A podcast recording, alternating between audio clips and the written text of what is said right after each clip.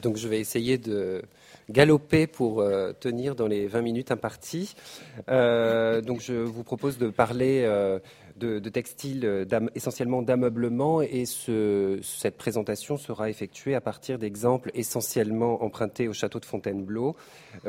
pour les, et ces exemples permettront d'effectuer un constat d'état de la place qu'occupent les textiles anciens dans la présentation des espaces ouverts au public et d'interroger surtout nos pratiques quant à leur sauvegarde. Euh, parler de textile d'ameublement, c'est une sorte, euh, j'allais dire d'abord, de, pléonasme. Euh, le, meuble, dans son acception, de l'ancien régime, définit prioritairement ce qui relève des confections textiles. Ce sont les tentures, les rideaux, les lits, les sièges, etc. Et lors de l'aménagement d'un appartement, le meuble est absolument déterminant. il traduit le luxe souhaité dans l'aménagement il euh, détermine de manière très très forte la décoration en raison de sa texture, de sa couleur, de ses motifs. Euh, et sans jeu de mots, j'ai envie de dire, euh, le textile donne de l'étoffe aux intérieurs. Je vous présente ici l'exemple du salon jaune des petits, appartements de l'impératrice au château de Fontainebleau, qui est aménagé en 1808-1809 pour l'impératrice Joséphine. Les archives permettent d'établir le coût que représente euh, l'étoffe et la confection du meuble par rapport euh, aux fournitures de mobilier et de bronze. Vous voyez que donc c'est plus de 50%, on est même voire euh, là quasiment à 60%. et donc c'est un aménagement effectué par le tapissier Michel Jacques Boulard, qui a en face de lui donc des artistes comme ou des artisans comme Jacob Desmalter et Thomire. J'ai fait le même exercice pour la chambre à coucher de l'impératrice, euh, dans les, mêmes petits appartements, où vous voyez que cette fois-ci, euh, l'étoffe et la façon euh, du tapissier représentent quasiment 80%.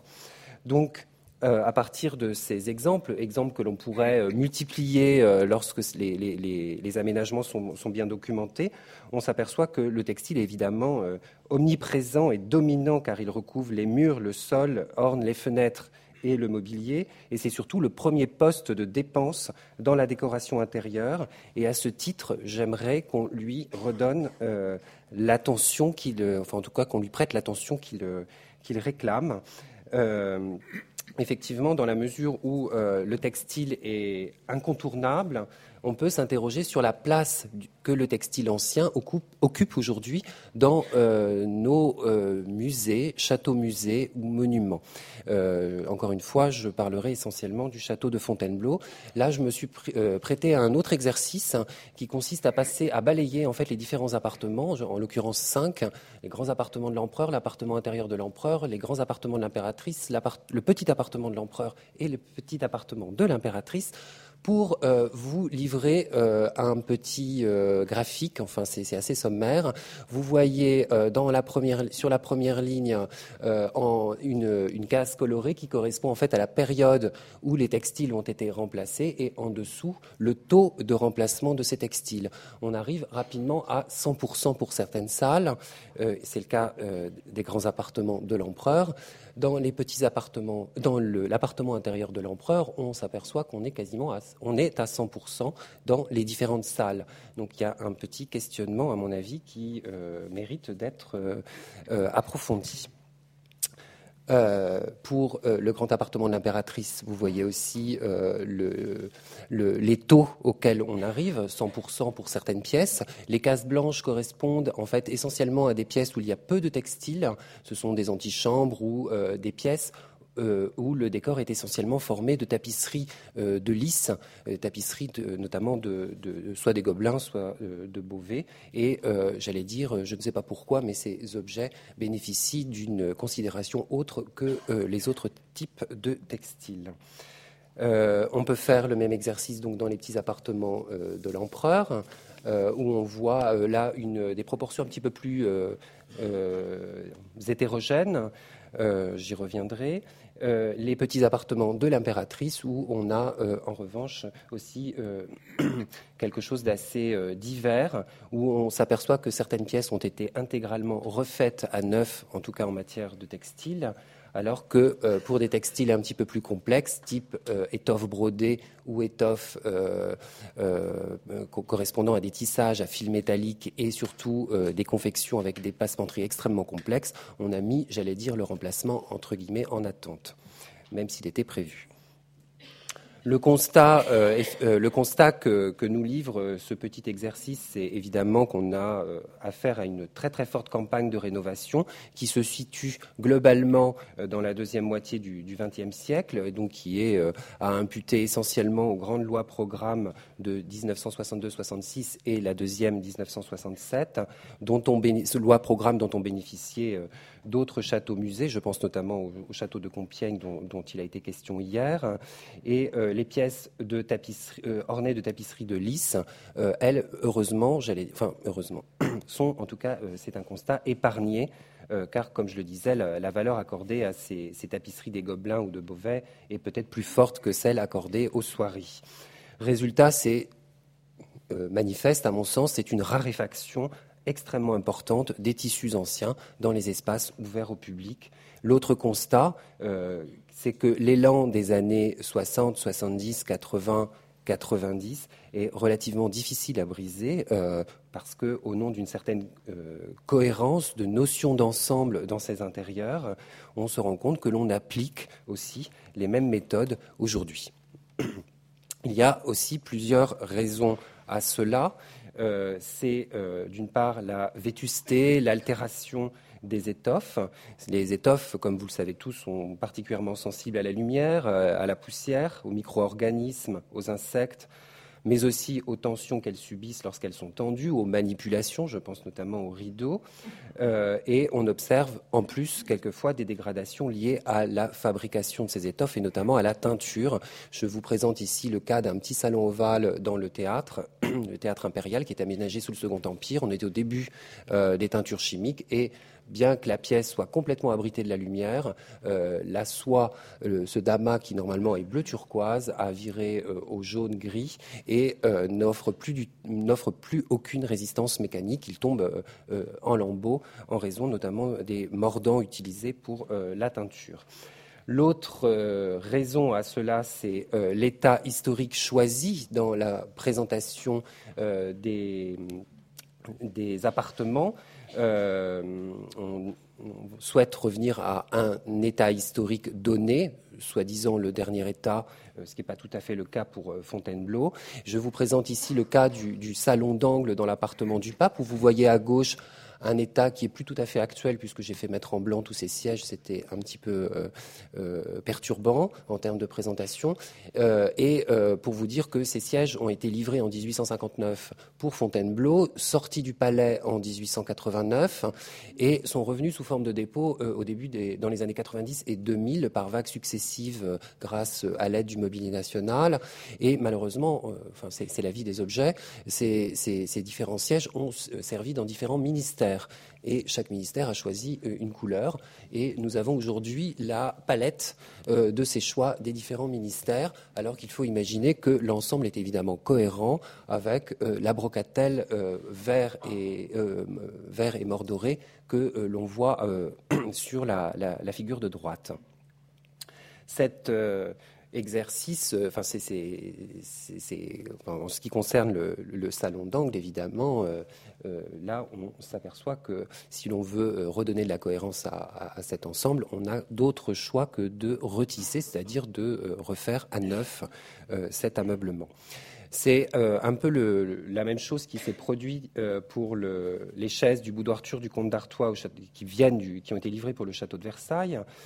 après avoir figuré avec deux étoffes différentes au sein du, château de Fontainebleau au début du XIXe siècle, ces objets quittent le palais et sont envoyés à Saint-Cloud. Elles reçoivent une nouvelle euh, garniture et une nouvelle couverture, puis elles sont envoyées euh, à l'ambassade euh, de France en Russie, à Saint-Pétersbourg, avant de revenir en France, d'être utilisées, c'est la, troisième photo à Versailles dans le cabinet de la Méridienne, et ce n'est que récemment que nous les avons récupérées sous forme de dépôt et remises dans un état Premier Empire pour effectivement qu'elles retrouvent pleinement leur place au sein du salon d'attente des Dames d'honneur dans les petits appartements de l'impératrice. Euh, tout cela pour vous dire que euh, si on fait le bilan, ce sont des sièges qui ont connu depuis le XVIIIe siècle six garnitures et six couvertures. Euh, et troisième raison, c'est qu'on a affaire à des pratiques anciennes, des, usages en fait, dont on a du mal à se, défaire. Ici, vous voyez la, chambre à coucher les, de, l'empereur dans les petits appartements, qui est, dont le, lit et, et en tout cas les sièges sont revêtus d'un très très beau velours chiné qui a été livré sous le Premier Empire initialement pour Versailles, qui n'a pas été utilisé à Versailles en tout cas, et qui est employé en 1858 pour recouvrir, regarnir euh, les euh, meubles de, cette pièce pour remplacer un velours chiné euh, du XVIIIe siècle qui avait été utilisé sous le Premier Empire, velours chiné qui correspondait, enfin qui avait à peu près le même fond, un fond beige et des ornements présentant les mêmes couleurs. Donc c'est c'est le même type d'étoffe qui a été choisi en 1858 pour remplacer une étoffe qui était considérée comme fanée. Euh, donc, euh, on peut dire que quelque part, la, disparition ou l'altération euh, extrême justifie le remplacement des étoffes. Mais euh, au début du XXe siècle, on, s'aperçoit qu'on fonctionne un tout petit peu différemment. C'est-à-dire que dans le cadre d'une politique de remeublement, notamment des petits appartements, euh, on est vraiment au tout début du, 19e siècle, du, XXe siècle, 1903-1907, hein, euh, certains objets sont sortis des réserves pour être replacés dans leur contexte du Premier Empire. C'est le cas de la petite chaise en acajou à gauche, qui, elle, a été recouverte en remployant une euh, garniture de lit du Premier Empire, donc ce damas bicolore euh, vert et aurore, vert et blanc. Euh, mais donc on a non seulement dépecé une garniture de lit et appliqué des étoffes qui ne correspondent absolument pas aux inventaires. C'est exactement la même chose qui s'est produit pour la petite chaise à droite qui vient du boudoir de l'impératrice dans les petits appartements. On a utilisé un magnifique lampas à fil métallique, broché de fil métallique, qui a été tissé pour Versailles et qui n'a aucun aucune raison de figurer dans, dans cet espace. Euh, je souligne que ces, ces objets ont été euh, remis, ces, étoffes ont été déposées, mises en réserve et remplacées par des étoffes neuves correspondant à l'état du Premier Empire. Donc là encore une fois, une certaine permanence des, des pratiques. Euh, et au début du 20e, enfin au cours du XXe siècle, on va quand même euh, essayer de faire un petit peu, euh, un peu mieux, de manière en tout cas un petit peu plus, enfin de manière plus scientifique. C'est le cas du salon de billard dans les petits appartements de l'impératrice, où en fait des vestiges du gourgouran violet que vous avez à droite ont été retrouvés dans les fonds de feuillure de certains sièges et ont permis donc la, le retissage aussi bien d'ailleurs du gourgouran que de la passementerie pour regarnir cet ensemble du premier salon euh, de l'impératrice dit salon de billard. Euh, et c'est exactement la même chose que euh, nous avons été amenés à faire pour les, chaises dont je vous ai parlé dans le salon d'attente des dames d'honneur, où on a fait retisser d'après les documents anciens conservés au Mobilier National, le dama bicolore vert et aurore pour les chaises du boudoir du comte d'Artois version Joséphine et euh, euh, la tenture en gourgouran façonné pour euh, le cabinet topographique euh, dans les petits appartements de l'empereur. Donc ceci, euh, cet exercice a été effectué effectivement à partir des vestiges euh, anciens, conservés, étudiés, en apportant toutefois une, remarque que je, sais que je me méfie beaucoup de la de l'expression refaire à l'identique. On sait très bien que les fils de soie aujourd'hui ne sont pas les mêmes que ceux du 18e ou du, du 18e ou du début du 19e siècle et que les méthodes de tissage actuelles ne permettent pas exactement d'obtenir les mêmes contextures, les mêmes textures euh, d'étoffes. Et même si on arrive à, travailler intelligemment avec les, soyeux pour avoir euh, des étoffes euh, qui correspondent à celles qu'on en avait sous, à peu près en tout cas à celles que l'on avait sous, au, XVIIIe siècle, au début du XIXe siècle. en l'occurrence ici des étoffes légères que les soyeux appellent courant d'air, avec peu de matière en fait, mais qui offrent une certaine souplesse. Euh, ces remplacements euh, effectués traduisent plusieurs approches. C'est soit euh, restituer dans le moindre détail des éléments lacunaires ou disparus, soit remplacer simplement pour retrouver un état de présentation plus agréable à l'œil, euh, voire un usage. Et euh, je pense que la notion de, présentation, euh, enfin la, notion de pédagogie a parfois été particulièrement redoutable, néfaste pour, pour les textiles.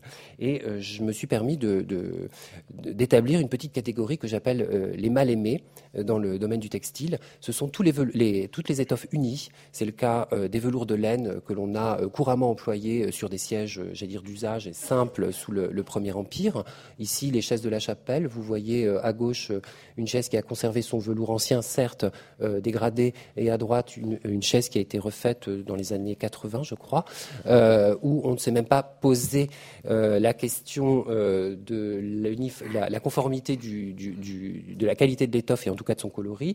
Le problème se pose pour les taffetas. On a aussi la même chose, et pour Compiègne, on en a parlé hier aussi, pour les, les cotonnades imprimées du Second Empire. Alors je ne sais pas si c'est parce que ce sont des cotonnades imprimées ou parce que ce sont des étoffes du Second Empire, mais en tout cas, on a beaucoup de, mal à les, conserver et, souvent elles ont été remplacées.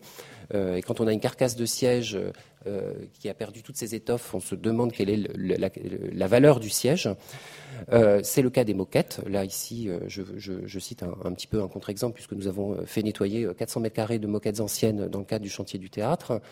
Les cuirs que j'assimile au textile, euh, bien souvent euh, changés purement et simplement, alors qu'on a aujourd'hui des méthodes de restauration qui sont particulièrement intéressantes. Euh, mais effectivement se pose le, problème du mélange des matériaux neufs et des matériaux anciens. Ici, je vous livre une photographie avec le, un écran de cheminée qui a été euh, rebrodé euh, dans les années 70 dans le cadre du, de, la tentative, enfin, du projet de restauration euh, du salon jaune de l'impératrice dans les petits appartements. Et on voit que le mélange avec les étoffes anciennes se fait quand même assez difficilement. Certes, ça a une valeur pédagogique, ça c'est certain. On peut montrer ce qu'étaient le, les couleurs du Premier Empire, mais on arrive quand même à quelque chose d'assez brutal, en tout cas dans ce contexte. Euh, d'autres exemples de mélange de matériaux neufs et matériaux anciens, je, vais passer un petit peu plus vite. Euh, tout ça pour insister quand même sur le fait que euh, dans nos inventaires, les textiles apparaissent, ce sont des œuvres d'art à part entière. Et pardonnez-moi l'expression, mais entre Mona Lisa et le taffetas, c'est le même combat. Voilà. Je, pense qu'il y a un, moment où il faut peut-être se, se, se, poser très très très très euh, de manière aiguë euh, cette question. Ici, euh, je, pense que ne pas avoir forcément beaucoup le temps d'en parler, mais c'est en tout cas un effort, un effort que nous avons effectué d'une manière très très volontariste, c'est-à-dire vraiment de sauver au maximum ces étoffes du Premier Empire dans le salon jaune avec une technique mise au point par les restaurateurs pour double, pour consolider évidemment les étoffes anciennes, mais aussi les doubler avec une crêpeline qui est teinte en jaune et imprimée par sérigraphie en rouge pour donner de la couleur à ces étoffes et euh, retrouver le contraste coloré euh, voulu sous le, sous le Premier Empire. Bref, euh, tout ça pour dire qu'une euh, intervention sur les textiles n'est jamais neutre et, on peut se demander quelle est la, valeur ajoutée euh, aux substitutions, aux remplacements. C'est outre le soutien économique aux manufactures qui a été un des objectifs des lois, des lois programmes, le textile neuf serait considéré comme assurant mieux la valeur de transmission d'un ensemble décoratif avec des contrastes notamment plus forts et se justifie donc par une volonté pédagogique. Et là, je tire la sonnette d'alarme.